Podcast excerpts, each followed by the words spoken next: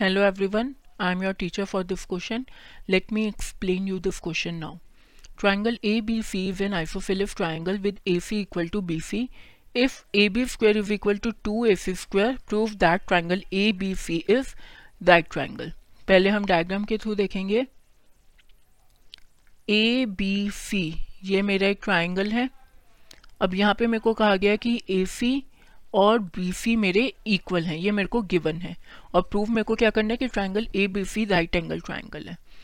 तो अगर ए सी मेरा बी सी के इक्वल है और ए बी स्क्वेयर मेरा टू ए सी स्क्वेयर के इक्वल है, ठीक है? तो मैं इसे क्या लिख सकती हूँ? A B square is equal to A C square plus B C square अब ए सी और बी सी मेरा इक्वल है। तो इसलिए मैंने ए सी स्क्वेयर को दो बार ना लिख के मैंने A C square plus B C square लिख दिया। इसका मतलब क्या हुआ? इसका मतलब जो मेरी ए बी है, वो हाइपोटेन्यूस हो जाएगी। ए बी क्या होगी मेरी?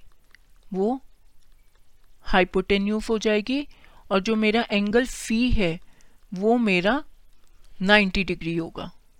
राइट दिस इम्प्लाइज कि मेरा जो ट्राइंगल ए बी सी है, वो क्या हो गया? Right triangle I hope you understood this explanation thank you